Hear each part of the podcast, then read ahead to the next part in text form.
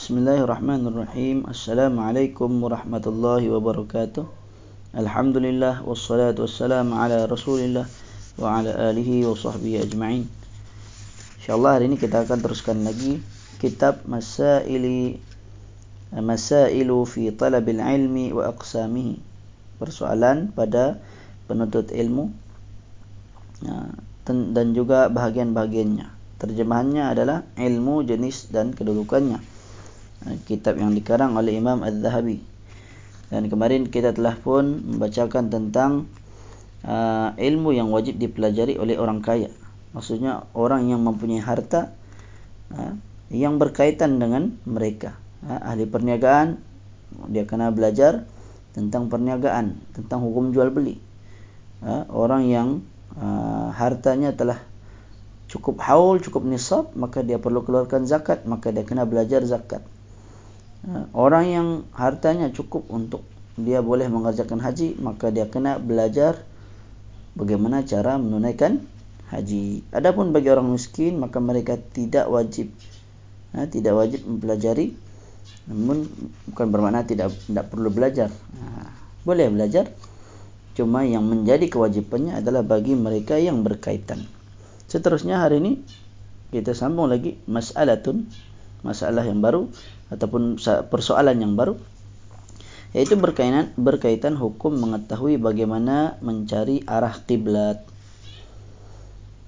Kata Imam Az-Zahabi, qila ni dikatakan, ataupun sebahagian ulama ada yang berpendapat, ada pandangan sebahagian ulama, yaitu ta'allumu adillatil qiblati fardu ainin kal wudu' wal asahhu la yajibu li'adamil hajati ilaihi ghaliban fahuwa min furudil kifayati.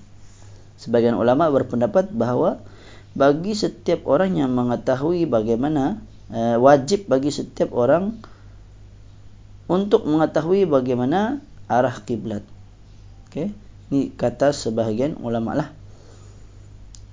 sebagaimana mempelajari kal wudu', yakni bagaimana cara mengambil wudu. Itu wajiblah. Semua orang wajib mempelajari cara ambil wudu. Wal asah, akan tapi yang lebih kuatnya, yang lebih sahihnya, kata Imam Az-Zahabi, la yajibu, tidaklah wajib, li'adamil hajati ilaihi ghaliban, tidak wajib secara individu kerana pada kebiasaannya ianya tidaklah diperlukan. Fahuwa min furudil kifayah, maka ianya sebenarnya termasuk dalam masalah fardu kifayah. Okey, maksudnya untuk mengetahui bagaimana arah kiblat ini hukumnya fardu kifayah lah. Macam kita hari ini yang betul-betul tahu bagaimana cara mengetahui di mana kiblat dengan tepatnya, ini majlis agama ataupun mufti, pejabat mufti. Mereka biasanya mengesahkan di mana kita punya kiblat. Mereka ada sijil keluarkan, kan? Jadi masjid-masjid yang ingin berdaftar perlu berdaftar. Kemudian mereka perlu mendapatkan pengesahan. Jadi bagi orang-orang awam tidak tahu tidak mengapa, kan? Tapi bukan bermakna tidak perlu. Kita perlu belajar kerana ia termasuk fardu kifayah. Seterusnya mas'alatun, persoalan yang seterusnya, yaitu berkaitan perkara yang tidak wajib kemudian berubah menjadi wajib. Asalnya tidak wajib tapi boleh menjadi wajib. Apa dia masalah dia? Kata Imam Az-Zahabi, ma la yajibu fi'luhu qad yata'ayyanu wujubuhu fi suwarin mithlin nikahi wal bai'i wal hajji idh li hadhihi al ummahati syurutun man lam ya'rifha waqa'a fil haram. Terdapat perkara-perkara yang tidak wajib untuk dilaksanakan, akan tetapi pada situasi tertentu ia menjadi wajib bagi individu tertentu untuk melaksanakannya, seperti nikah, jual beli dan haji. Kerana terdapat syarat-syarat tertentu bagi perkara-perkara ini, jika tidak diketahui boleh terjerumus ke dalam perkara yang haram.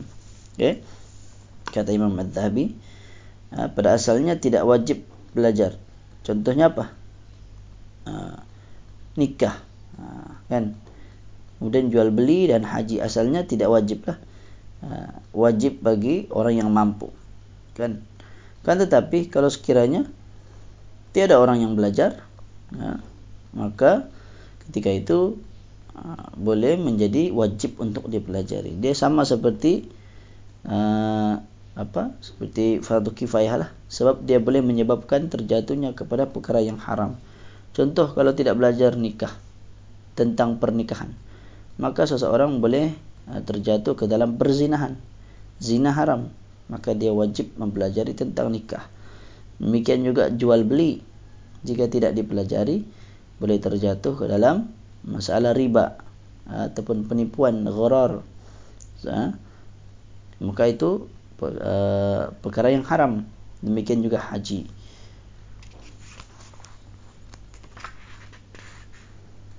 Seterusnya, masalah yang baru, mas'alatun, yaitu berkaitan kewajiban para ibu bapa. Kata Imam Az-Zahabi, "Alal walidaini ta'limul awladil atfali awalan, fa awalan ma yajibu ijtinabuhu wa yalzamu fi'luhu wa i'tiqaduhu, fa yudhakiru al-abu wa lahu sya'n at-tauhid wa anna Allah rabbul alamin wa khaliqul asya' wa raziqul ahya' wa anna Muhammadan nabiyyuhu wa anna al-islam dinuhu hatta ya'lafahu as-sabiyyu wa yarsakha fi